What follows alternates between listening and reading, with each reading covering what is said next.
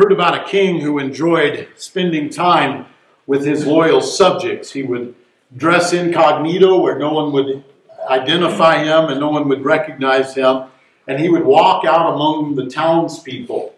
One day he met a man who was in charge of the fire for the castle, and he would build the fire and he would make sure that the red coals were taken to each of the rooms that would heat up those different rooms.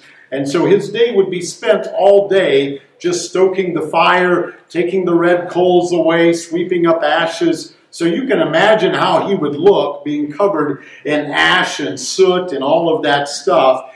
And the king met him and began visiting with him. And it became a daily routine for the king when he dressed in incognito to go down there and visit with this man who stoked the fires for the castle. And as he went down there and sat with them, the man would share his lunch with them, uh, usually just a crust of bread and a little bit of water, and they would just visit together and be together. And after a period of time, the king said, Boy, I just can't go on like this anymore. I've got to let him know who I am. And so he sat down beside the man one day and he shared with them that he was the king. And he said, Because of who you are and because of my uh, like for you, I would like to give you anything in the kingdom. I could give you a job, I could give you a home, whatever you want, I will give to you. And the man who had stoked the fires, he was just kind of silent and just kind of stood there for a moment. And so the king wondered if he really recognized and realized what he was saying. And so again, he just stressed that I'm the king. Anything in the kingdom you want, I'll give. And, and, you know, just name it and I'll give it to you. And the man thought for a moment longer. And he said, You know, as I think about everything that I could have, the greatest thing is having you come each day and spend time with me. You can give me everything in the world, but the thing that I don't want is to lose our friendship. That is the most important thing. This morning we continue our journey through Second Corinthians verse by verse. And this morning we come to Second Corinthians chapter 8 verse 9. And I know as we look at just being one verse, it's kind of hard to believe that we would camp out on just one verse. But as we come and as we look at this verse, this verse is so rich with things that we can look at, things that we can appreciate. And so we are going to camp out here on this passage. Last week when I was looking at it, and I we looked at verses 1 through 8, I was going to add it to verse 8 because it's in that paragraph with verse 8. But as I began to unpack it last week, I knew there was too much. So I thought maybe 9, 10, 11, 12. But then as I began to unfold this verse, I was on about page six and I realized that, hey, maybe it'll just be one verse this week because I know some of you want to be out of here before five tonight. so this is where we are. 2 Corinthians chapter 8, verse 9. Because it's such a short verse, I'm just going to ask you to open up your Bibles to 2 Corinthians 8, verse 9, and stand with me if you will. I'll read it aloud, and uh, you guys can follow along with me in your copy of the scriptures. I'm reading from the English Standard Version. Uh, nothing special about the English Standard Version. I used to read the New American Standard all the time. And then I read somewhere that the English Standard Version is at a sophomore in high school reading level. And I thought if my job is to make the Word of God more understandable, that gives me a head start. So here we go. 2 Corinthians 8, verse 9, God's Word reads this way For you know the grace of our Lord Jesus Christ that though he was rich, yet for your sake he became poor, so that you, by his poverty, might become rich. Father, we are grateful for this day that you've given to us and grateful for this chance to look into your word. And I pray, Lord, as we look into your word, as we look into this verse, that this verse would look into us, that you would challenge our hearts, that you would challenge our minds, and remind us, Lord, of the, of the riches that we have not because of who we are, but because of your Son, Jesus Christ. We're grateful for him today. Just give me the words to say. In order for me to say those words, you have to give me the thoughts to think. So touch my mind and my heart and allow me to proclaim what you'd have us to hear, not the ramblings of some man, but Lord, let us hear from you today. And it's in your Son's name we pray. Amen. You may be seated. Now, as we look at this passage, our outline is pretty simple. He was rich. He became poor, we became rich.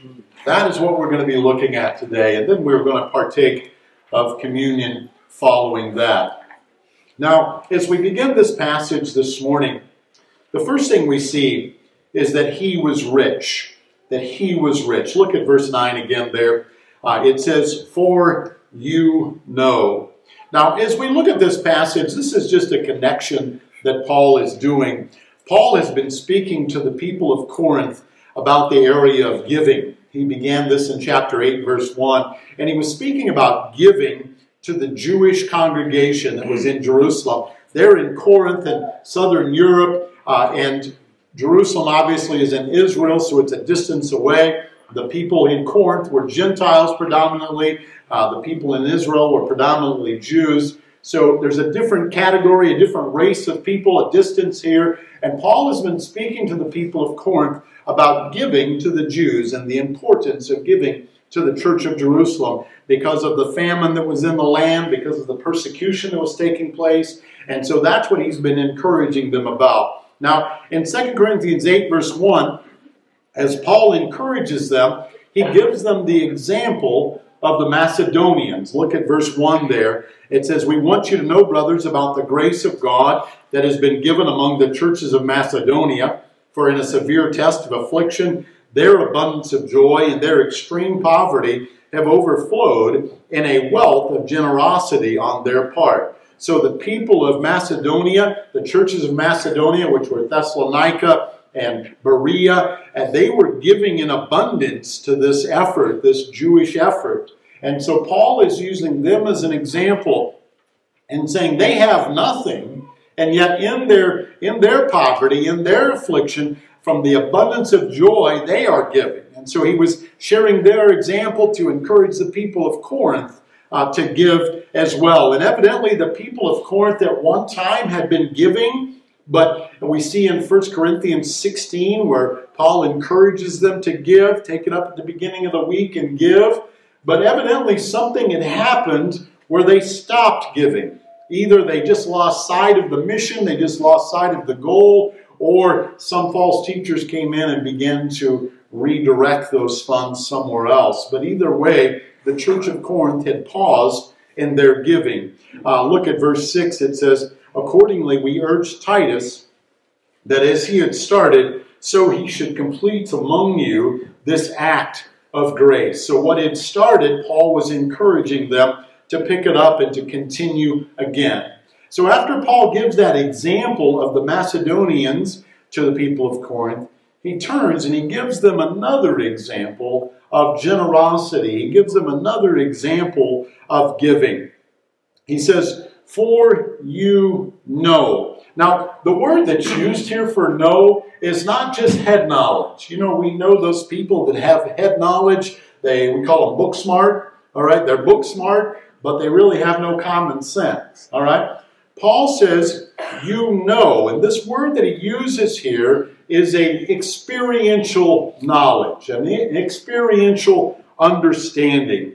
He knows that they have more than just head knowledge. He knows that they have experiential knowledge as well. The grace of our Lord Jesus Christ was something that they knew.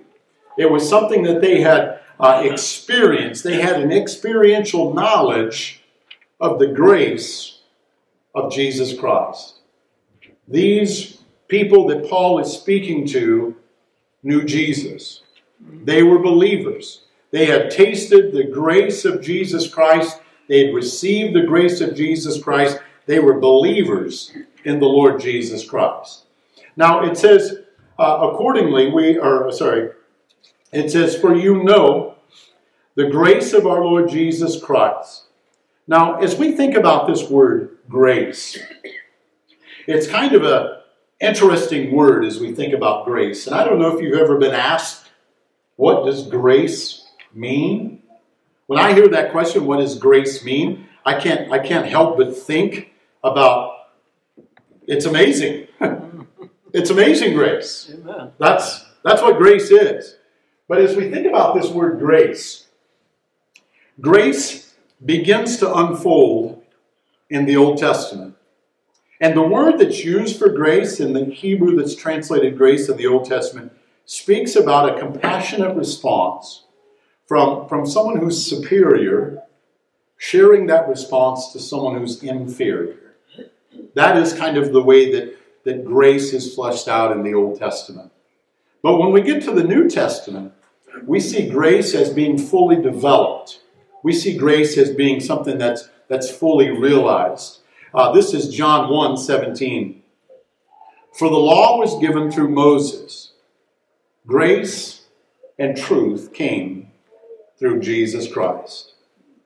Grace can be defined as God's unmerited favor in the giving of His Son.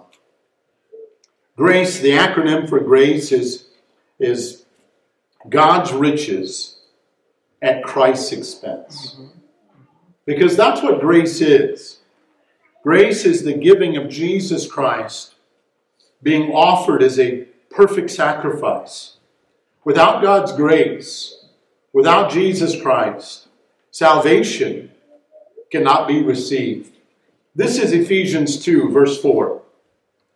But God, being rich in mercy, because of the great love with which He loved us, even when we were dead in our trespasses, made us alive together with Christ.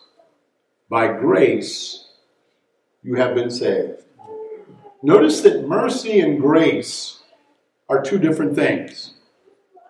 Mercy is God withholding the punishment that we deserve. But grace is the giving to us a blessing that we do not deserve. So when we think about mercy, it's not getting the judgment we deserve. And we think about grace, it's getting the blessing we do not deserve. That is grace and what grace is. And grace is provided, uh, grace provides us acceptance with God. If God did not give us grace, if God did not exercise grace, we would not be accepted before Him. Grace enables a believer to live for God. Grace gives us every spiritual blessing. God chose, by grace, to cancel our sin debt by sacrificing his perfect Son in our place. That's grace. 2 Corinthians 5.21 says, For our sake he made him to be sin who knew no sin, so that in him we might become the righteousness of God in him. You see, God took our sin and placed it on Jesus Christ. Christ took our sin to the cross and he paid the ultimate penalty for our sin. He paid the penalty for our sin death. Jesus did that for us. And then his righteousness was given to us. That's grace. That's grace. That's what, that's what grace is. The penalty for our sin paid, and then the righteousness of God given to us. Now, let's go back to 2 Corinthians 8, verse 9 again. It says, For you know the grace of our Lord Jesus Christ, that though he was rich. Now, when we think about Christ and we think about the richness of Christ and the wealth of Christ, this is speaking about his pre existence, the pre existence of Christ. Jesus' beginning was not in a manger on Christmas morning. John 1, verse 1 says this In the beginning was the Word, and the Word was with God, and the Word was God. He was in the beginning with God. All things were made through him, and without him was not anything made that was made. The Word became flesh and dwelt among us, and we've seen his glory. Glory as of the only Son from the Father, full of grace and truth. You see, Jesus existed in eternity past. He was there in creation. He was there in the beginning. Genesis 1 1. When it began, God. In the beginning, God. In the beginning, Jesus was there. From eternity past, He's been there. Now, as we think about the riches of Christ, We don't have to look any further than Philippians 2 6 to see the riches of Christ. Though he was in the form of God, did not count equality with God a thing to be grasped. Jesus, the second member of the Trinity, as God, he had need of nothing. Need of nothing.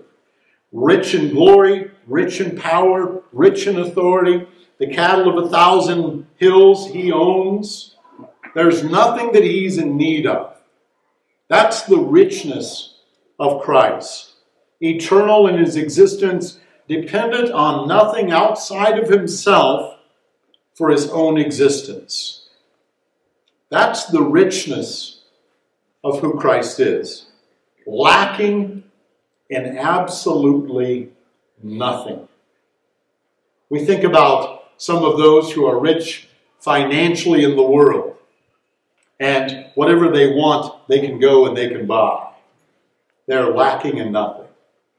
Jesus Christ is the richest in the universe because he's eternal. He doesn't even need someone from the outside to give him life because he has that for eternity past to eternity future.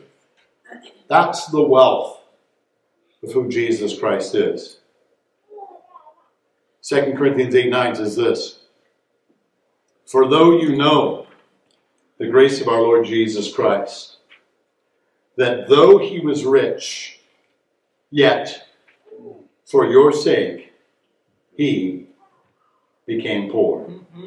Now, as we think about him becoming poor, some would suggest this is speaking of his Bethlehem experience.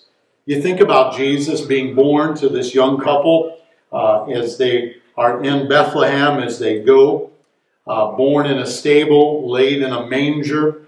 Uh, when he, the purification ceremony, they brought a dove because that was what was recognized. That was the lowest requirement. That's what those who without very much financial wealth, that's what they could bring to provide for the for the purification. It would be sampled for the purification of their child.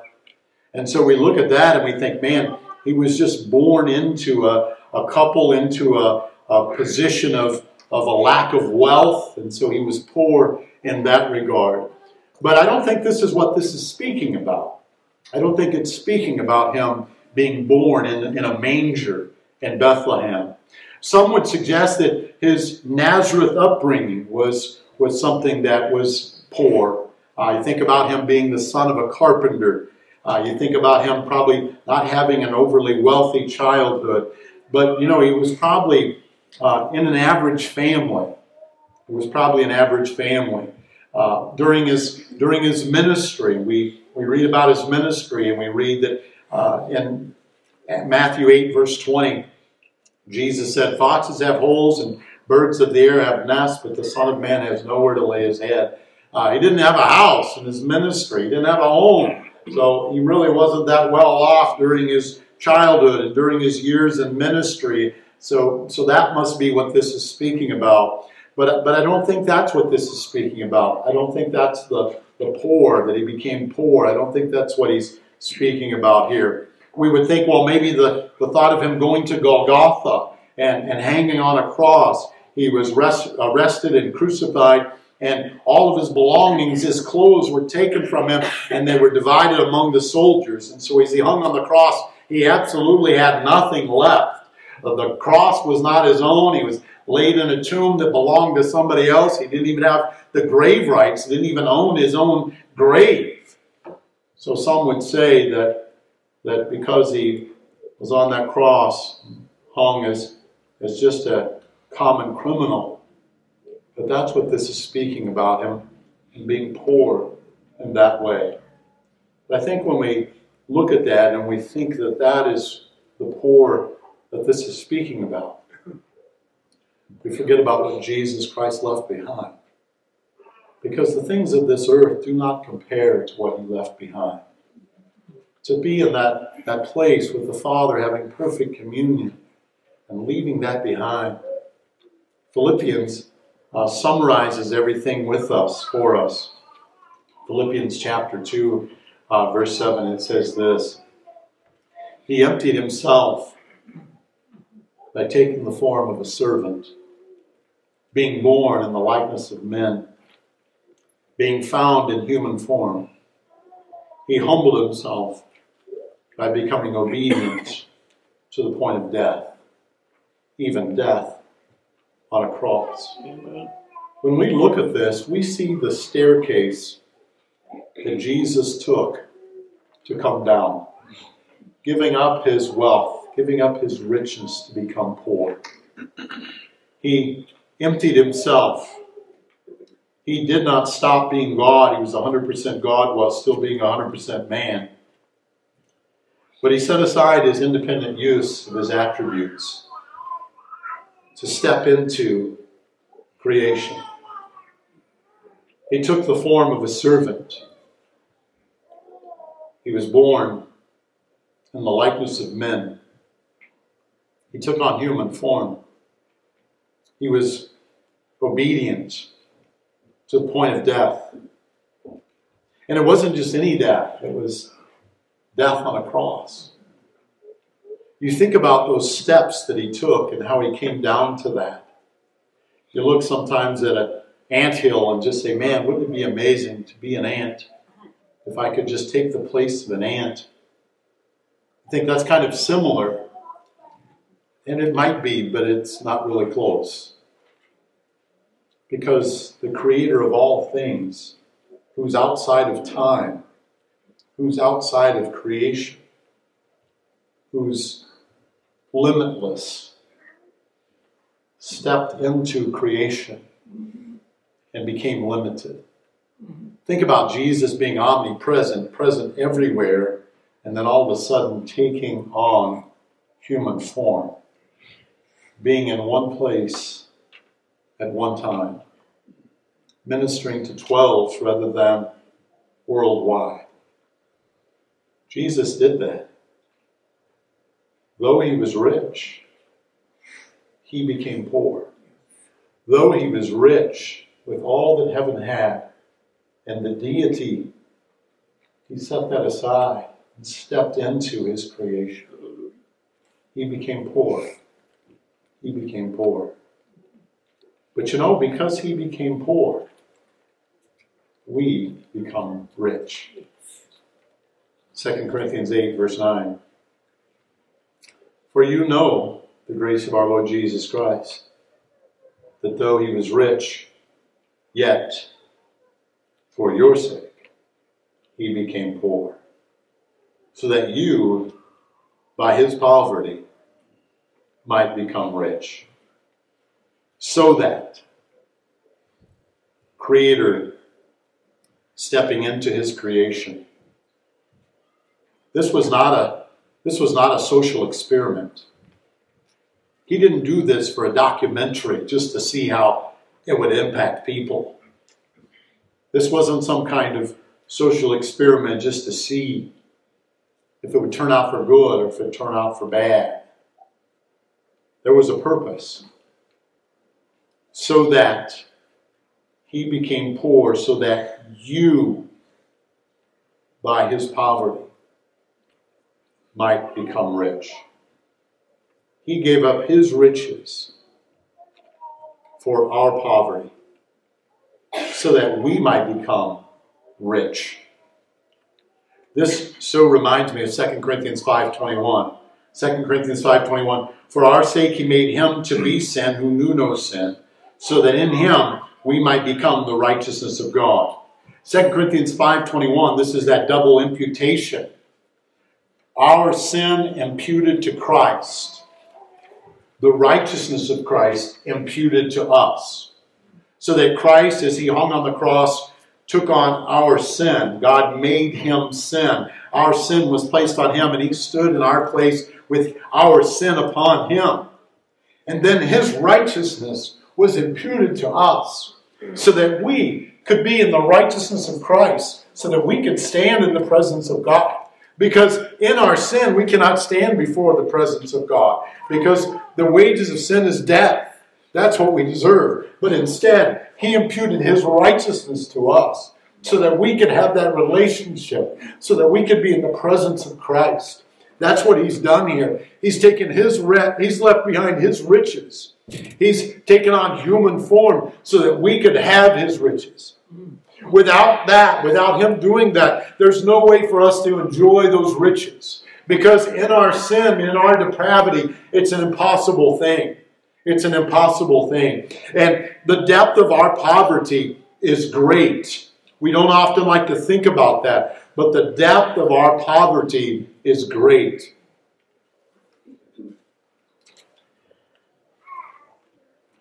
Man in their lost condition, we are helpless and we are hopeless. This is Romans 3 9 through 12.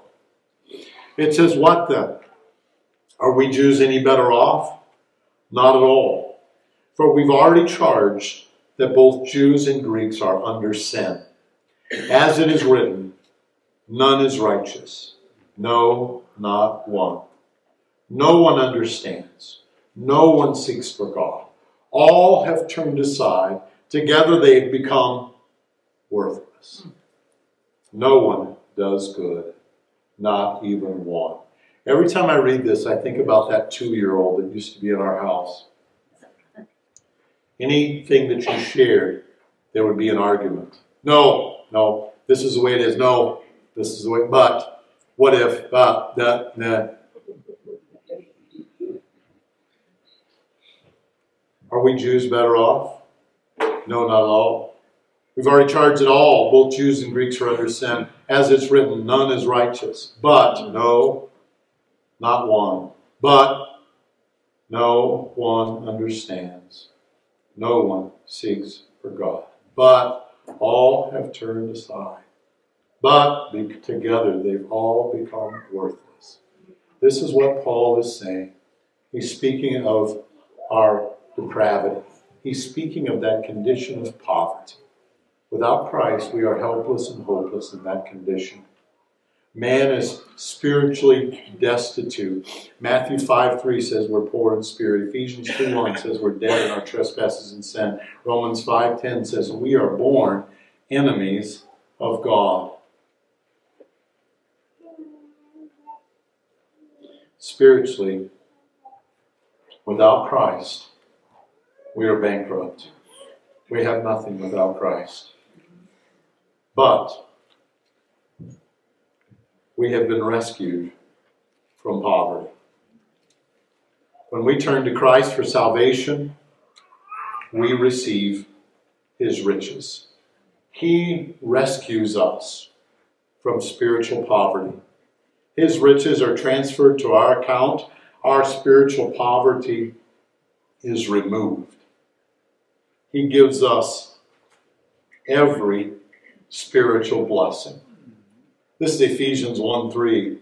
Blessed be the God and Father of our Lord Jesus Christ, who's blessed us in Christ with every spiritual blessing in the heavenly places.